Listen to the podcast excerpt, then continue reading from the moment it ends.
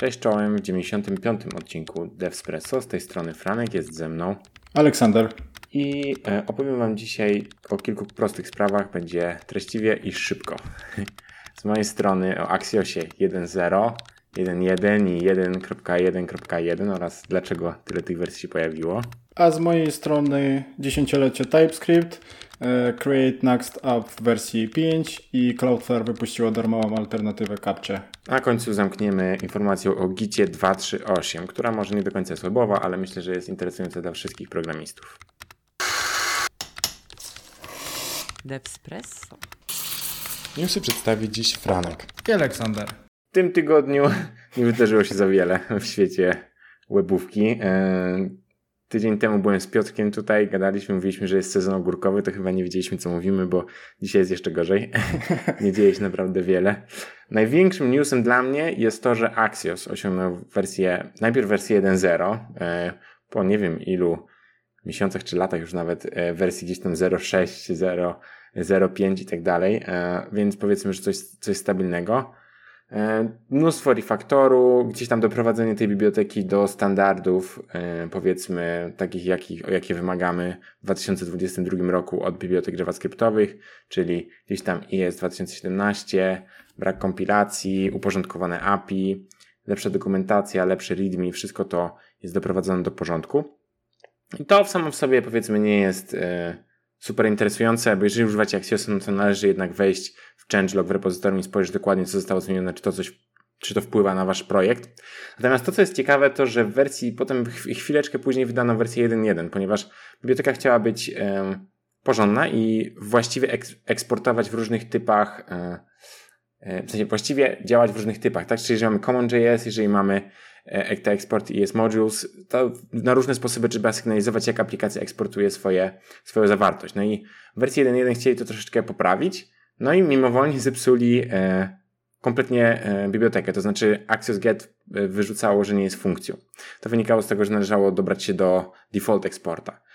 No i e, to też nie jest jakaś wielka informacja, oprócz tego, że mnóstwo ludzi używa Axiosa bezpośrednio z CDN, bez, od, bez właśnie, to jest rekomendacja, jaką będziemy za chwilę mieli, bez e, wskazania w której wersji, po prostu pobierają najnowszą. I ta najnowsza wersja była popsuta, co sprawiło, że mnóstwo aplikacji, w szczególności takie na przykład jak elektronowe, które nie mają dostępu, gdzie można to szybko zmienić, albo takie mobilne, które również nie mają dostępu, że można było to zmienić bez przejścia przez proces review w storach, no to one się najzwyczajniej w świecie popsuły. I yy, gdzieś tam pod postem, że, że to nie działa, pojawiło się mnóstwo powiedzmy złych użytkowników, którzy no byli źli po prostu na dewelopera, który popsuł, popsuł bibliotekę jednocześnie popsuł im aplikację. Natomiast to, jest kluczowe też, żeby pamiętać, że to nie jest wina dewelopera. Znaczy oczywiście też jest, ale to nie jest coś, za co można go sądzić.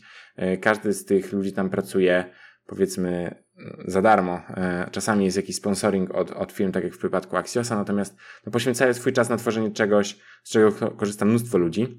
I Zamiast złościć się na dewelopera, złościć się na siebie, że właśnie nie zrobiło się e, spinowania e, wersji. To znaczy, nawet jeżeli korzystamy z takiej biblioteki przez CDN, czyli na przykład unpack, unpackage.com e, czy jakieś inne, to można wskazać, którą dokładnie wersję chcemy użyć i po prostu jeżeli wskażemy w ten sposób, no to nic nas nie zaskoczy. I nie mówiąc już o tym, kiedy używamy projektu wewnątrz, czy mamy log file i wtedy już taki porządek jest utrzymać bardzo prosto. Natomiast tutaj właśnie taka nauczka dla tych, którzy może jeszcze tego nie robią. Mam nadzieję, że w 2022 tych ludzi jest naprawdę mało. O to, żeby przypinać e, swoje dependencies, pilnować, w których wersjach są używane, no i e, uważać na tego typu e, akcje. Okej. Okay. Moim największym newsem to jest wypuszczenie TransStyle. Tak się nazywa darmowa e, alternatywa CAPTCHA.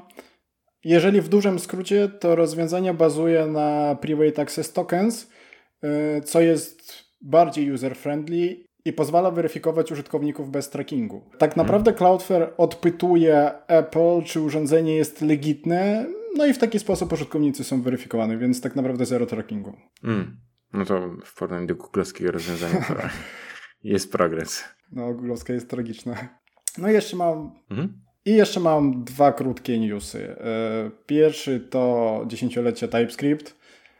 1 e, października 2012 TypeScript został po raz pierwszy zaprezentowany publicznie.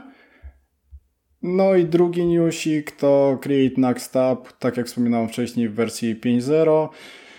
tak naprawdę uważam, że to jest troszkę minor update, ale okej, okay, no. Najważniejszą zmianą jest podbicie minimalnej wersji Node do 14, kilka bug fixów, no i oraz no i wspieranie pack template'ów. Mhm. No, myślę, że to kwestia tego, że nie możesz wypuścić minor release, jeżeli robisz breaking change w postaci porzucenia wsparcia. No Także tak. dla większości projektów pewnie to faktycznie jest minor change, natomiast dla tych kilku, które właśnie teraz przestanie im działać aplikacja, gdyby zrobili aktualizację. No tak, to, to nie jest minor change. To nie jest minor change wtedy. Ale tak, y, okej, okay. a co do dziesięciolecia, no to kurczę szybko zleciało, powiem szczerze, no, z tym skryptem. Szybko. Też, też gdzieś przyglądałem się temu, jak opisywał to twórca, mówił o tym, y, jak, że początkowo ten TypeScript nie był najchętniej przyjęty, teraz myślę, że już praktycznie nie wyobrażamy sobie pisania jakiejkolwiek aplikacji bez tej wiem, że Piotr jest dużym przeciwnikiem, natomiast jest tak, że, yy, że jednak wszyscy, którzy działają gdzieś w tym świecie bardziej od tych web aplikacji, w sensie nie mówię o prostych stronkach, bo to wiadomo, ale gdziekolwiek, gdzie już zaczyna się robić jakaś biznesowa logika, no to on się bardzo przydaje z tym swoim IntelliSense, z tym wykrywaniem błędów. Także no 10 lat i pewnie kolejnych 10 życzymy. E, nie ma się co oszukiwać. Tak. Ja się zgadzam.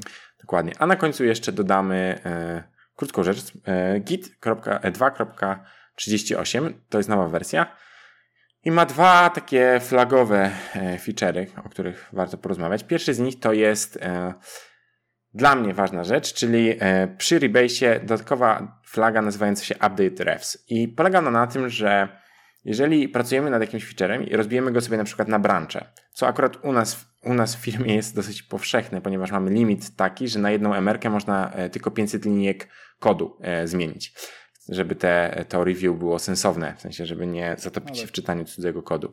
Także te 500 linijek sprawia, że na przykład jeżeli pracujesz nad, czym większy, nad czymś większym, no to musisz rozbić to na kilka branży. No i teraz sytuacja jest taka, że one są e, jakby sekwencyjne, tak? Czyli najpierw merdżujemy jeden, potem merdżujemy drugi, potem merdżujemy trzeci. E, I tutaj jakby zasada jest prosta. Rozbicie na branży jest tylko po to, żeby potem te emerki gdzieś tam sobie swobodnie przeglądnąć. No ale problem polega na tym, że jeżeli robimy sobie tak, że pracujemy nad pierwszym krokiem, potem pracujemy nad drugim, a potem pracujemy nad trzecim, to w momencie, w którym zmienimy, wrócimy do tego brancha, gdzie pracowaliśmy nad pierwszym krokiem, no to ten drugi i trzeci mają popsutą historię, tak?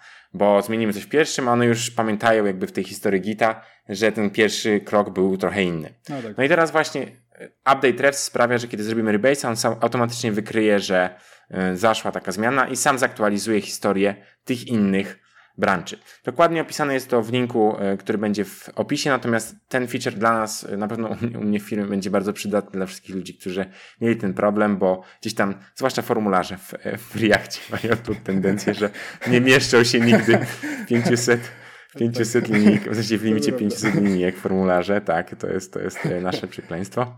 E, no właśnie, także, także ten feature. A drugą rzeczą, która się pojawiła jest narzędzie, które nazywa się Scalar i ono już istniało od dłuższego czasu, natomiast teraz jest dołączone już do Gita, czyli instalujemy Gita, pojawia się nam w command line możliwość pisania Scalar.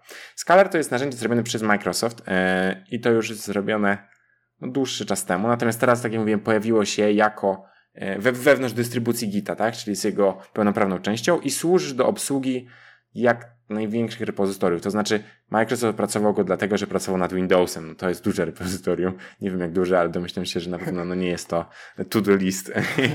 e, także, no właśnie. E, natomiast Scalar służy do tego, że jest to szereg optymalizacji, które pozwala na jakby żwawe działanie w dużym repozytorium. Gdzieś tam w, w momencie, kiedy zaczęły się teraz tak szumnie pojawiać um, monorepo, to myślę, że również bardzo się przydaje. Ma gdzieś tam indeksowanie zmian e, w, w sensie daemon, który indeksuje zmiany zachodzące w file systemie, także ich przeszukiwanie potem jest szybkie, gdzieś tam zapisywanie commitów i jaki ten graf wygląda i dzięki temu, nie wiem, git status czy coś, wszystko pojawia się szybko, no to to są tego rodzaju narzędzia. Większość z nich włącza się tylko przez ustawienie w konfiguracji, że tak, używam i tego. I to on wtedy odpala demony, odpala, e, jakby trakuje gdzieś tam odpowiednie rzeczy. I ten skalar to jest narzędzie, które wystarczy wejść, kliknąć w repozytorium, że skonfiguruj ze skalarem i działamy. E, więcej o skalarze można przeczytać gdzieś tam w jego blog post, to jest na stronie Microsoftu, o ile się nie mylę. No ale ta, tak jak mówię, można też po prostu wejść już w dokumentację Gita, spojrzeć sobie na Scalara i e, też tam to będzie dostępne, ponieważ jest on już dystrybuowany z Gitem. Więc jeżeli ktoś ma e, z Was monorepo, to ten skalar powinien Wam zdecydowanie pomóc. Co, to chyba tyle na dzisiaj. Tak, tyle. Z mojej strony to tyle. No powiem szczerze, że chyba najszybszy odcinek w życiu nagrałem. nie, nie będę narzekał. Fajna sprawa. Natomiast no, sezon górkowy w pełni. Wszyscy czekamy na, na coś fajnego, ale myślę, że przed końcem roku jeszcze parę ciekawych newsów się pojawi. No dobra, dzięki, e, dzięki za, za dzisiaj. E, mam nadzieję, że też się dobrze bawiłeś. Dzięki. Dzięki i do usłyszenia za tydzień na Despresso w odcinku 96 już. Do, powoli dobijamy do setki. Tak, już niedługo setka. To jest najbardziej systematyczna rzecz, którą robiłem kiedykolwiek w swoim życiu, naprawdę. to prawda, to prawda. No, miejmy nadzieję. No to w takim razie czekamy na setkę. To będzie na pewno niezły jubileusz. Do usłyszenia w następnym odcinku, już pewnie w innym składzie, natomiast e, jak zwykle było e, miło. Z tej strony był Franek, a ze mną był Aleksander. Cześć, cześć. Cześć.